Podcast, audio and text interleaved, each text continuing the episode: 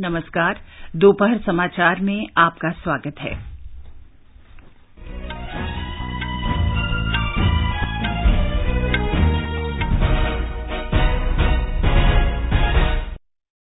GST परिषद ने electric वाहनों पर जीएसटी दर बारह प्रतिशत से घटाकर पांच प्रतिशत की।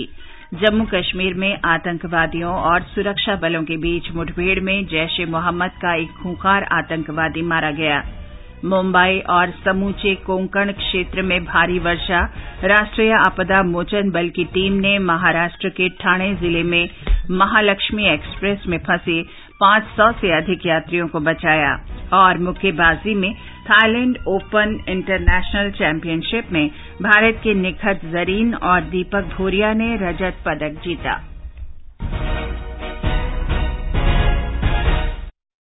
दोपहर समाचार के साथ मैं चंद्रिका जोशी।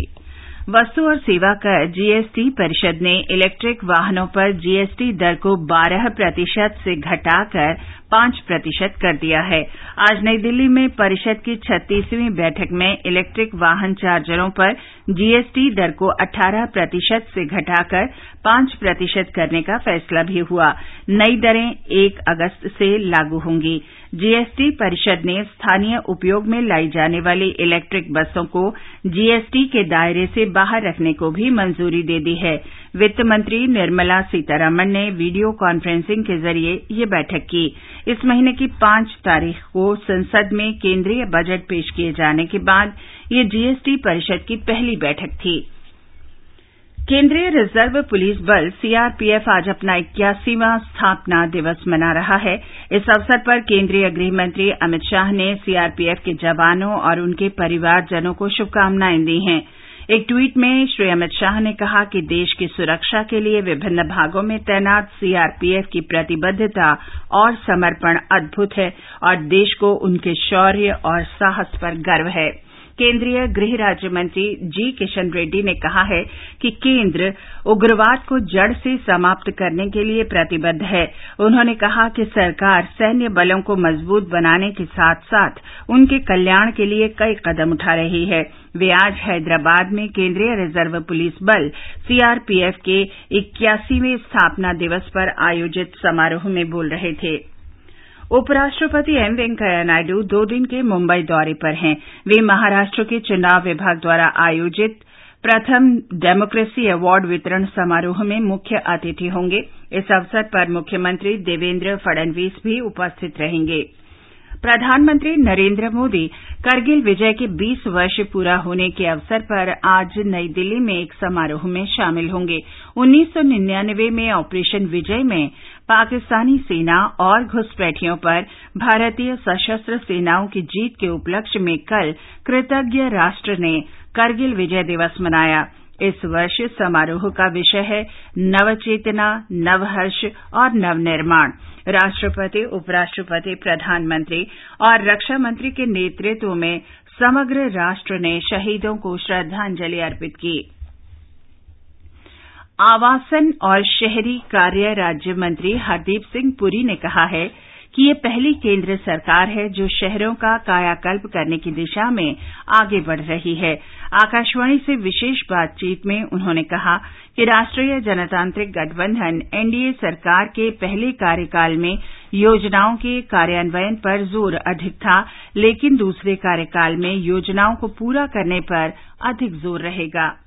इनमें कई योजनाएं ऐसी हैं जो दो हज़ार उन्नीस में पहली जो है स्वच्छ भारत, वो तो दो अक्टूबर जब हम महात्मा गांधी जी की एक सौ पचासवीं बर्थ एनिवर्सरी मनाएंगे तो उसकी एक पहली फेज की कंप्लीशन। पर बाकी जो योजनाएं हैं, स्मार्ट सिटीज प्रोजेक्ट, ये पांच साल सिटी की सिलेक्शन के बाद, तो दूसरी जो मोदी जी की टर्म है जिसकी अभी शुरुआत हुई है, इसमें सबसे पहले तो हमें जो ऑनगोइंग प्रोजेक्ट्स हैं उनकी कंप्लीशन और अगले फेज का डिजाइन। अमृत स्कीम जो है दो हज़ार पंद्रह में चालू हुई, दो हज़ार बीस तक चलनी है। प्रधानमंत्री आवास योजना दो हज़ार बाईस की जगह दो हज़ार बीस तक ये पूरा कर लेंगे।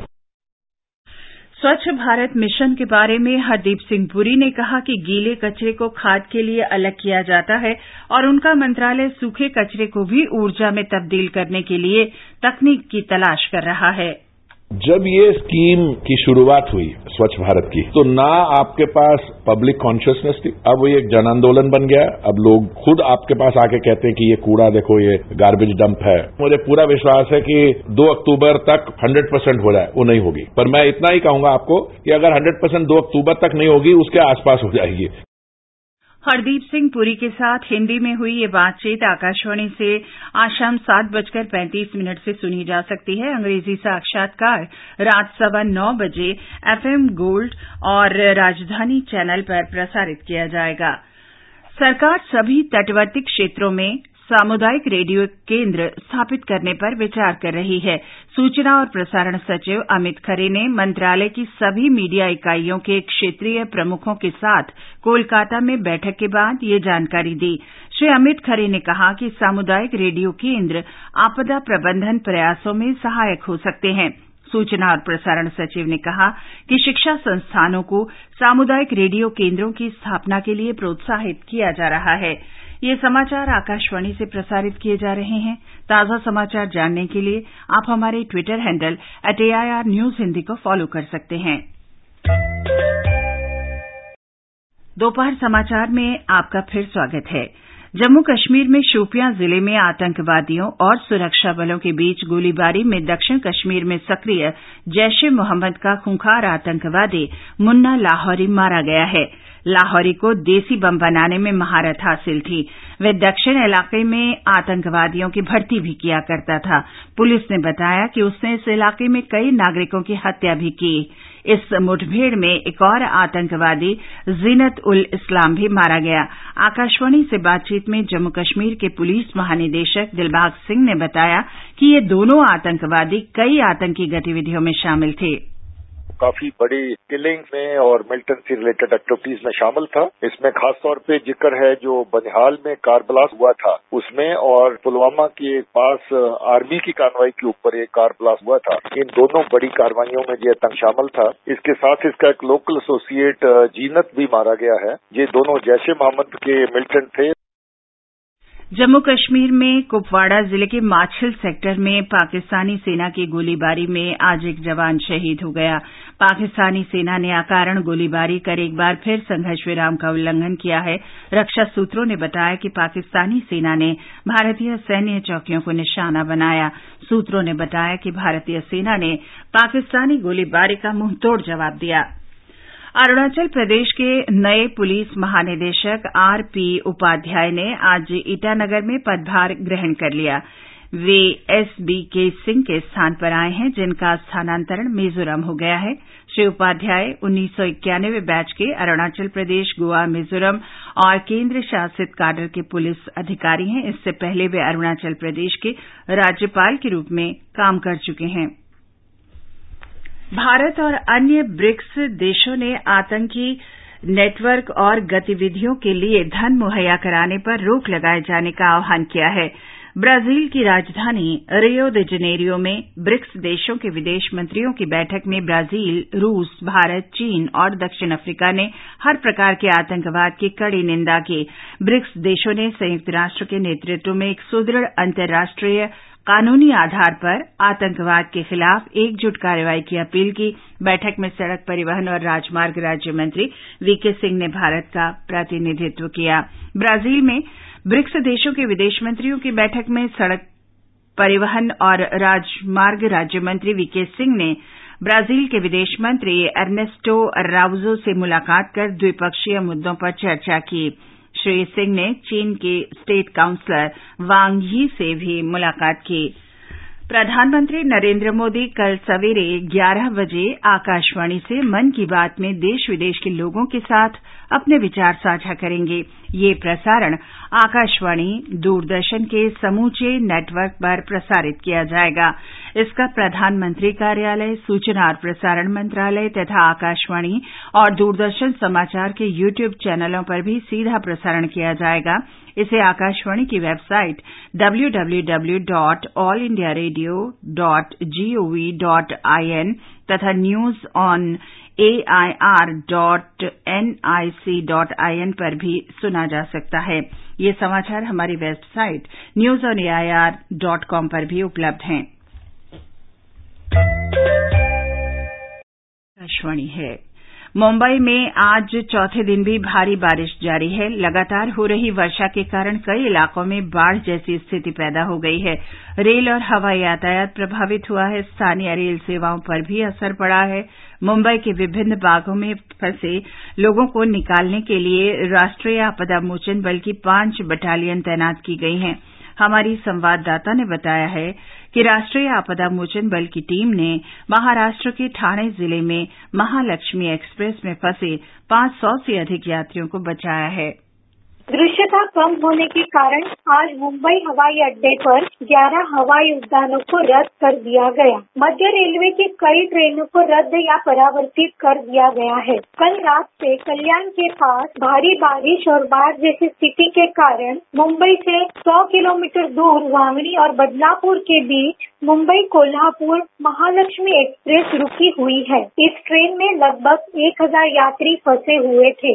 नौसेना के आठ बाढ़ बचाव दल और हेलीकॉप्टर की मदद से यह बचाव कार्य जारी है। निवेदिता भोरकर, आकाशवाणी समाचार, मुंबई।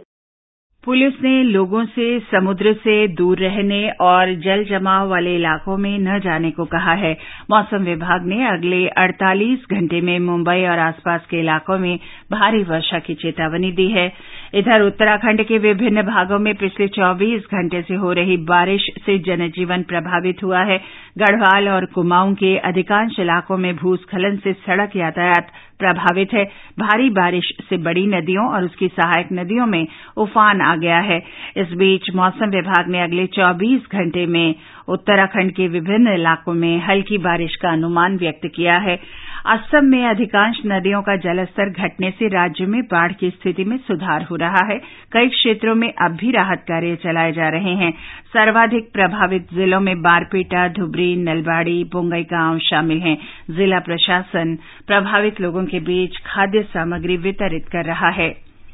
थाईलैंड ओपन अंतर्राष्ट्रीय मुक्केबाजी प्रतियोगिता के फाइनल में निकहत ज़रीन इक्यावन किलोग्राम भार वर्ग में और दीपक सिंह उनचास किलोग्राम श्रेणी में स्वर्ण पदक जीतने से चूक गए हैं।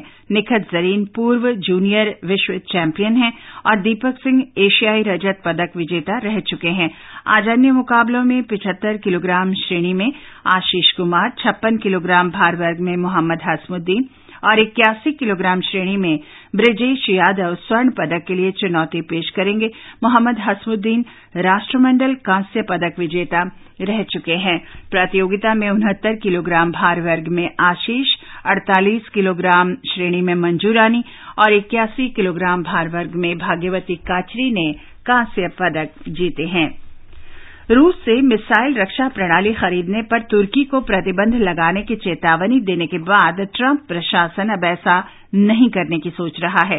तुर्की उत्तर अटलांटिक संधि संगठन नाटो का सदस्य है और नाटो के मुख्य प्रतिद्वंद्वी देश रूस से एस चार सौ रक्षा प्रणाली की खरीद करने पर तुर्की पर नाटो के प्रतिबंध स्वतः लागू हो जाना था, लेकिन ये देखते हुए कि तुर्की ने रूस से इस प्रणाली की डिलीवरी लेनी शुरू कर दी है, अमरीका ने संकेत दिया कि वह तुर्की पर आर्थिक प्रतिबंध नहीं लगाना चाहता। बांग्लादेश की राजधानी ढाका में डेंगू का प्रकोप बढ़ता जा रहा है।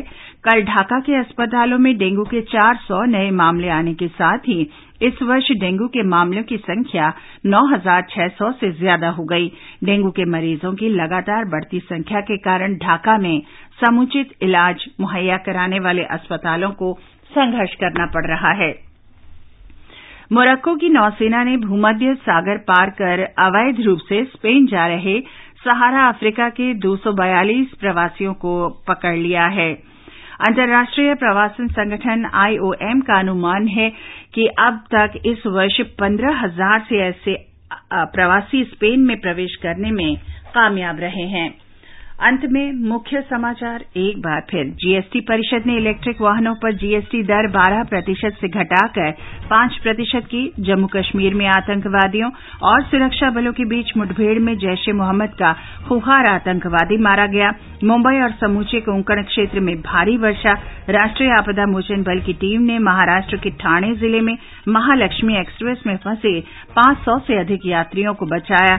राहत और बचाव कार्य जारी। इसके साथ ही दोपहर समाचार का ये अंक समाप्त हुआ। नमस्कार।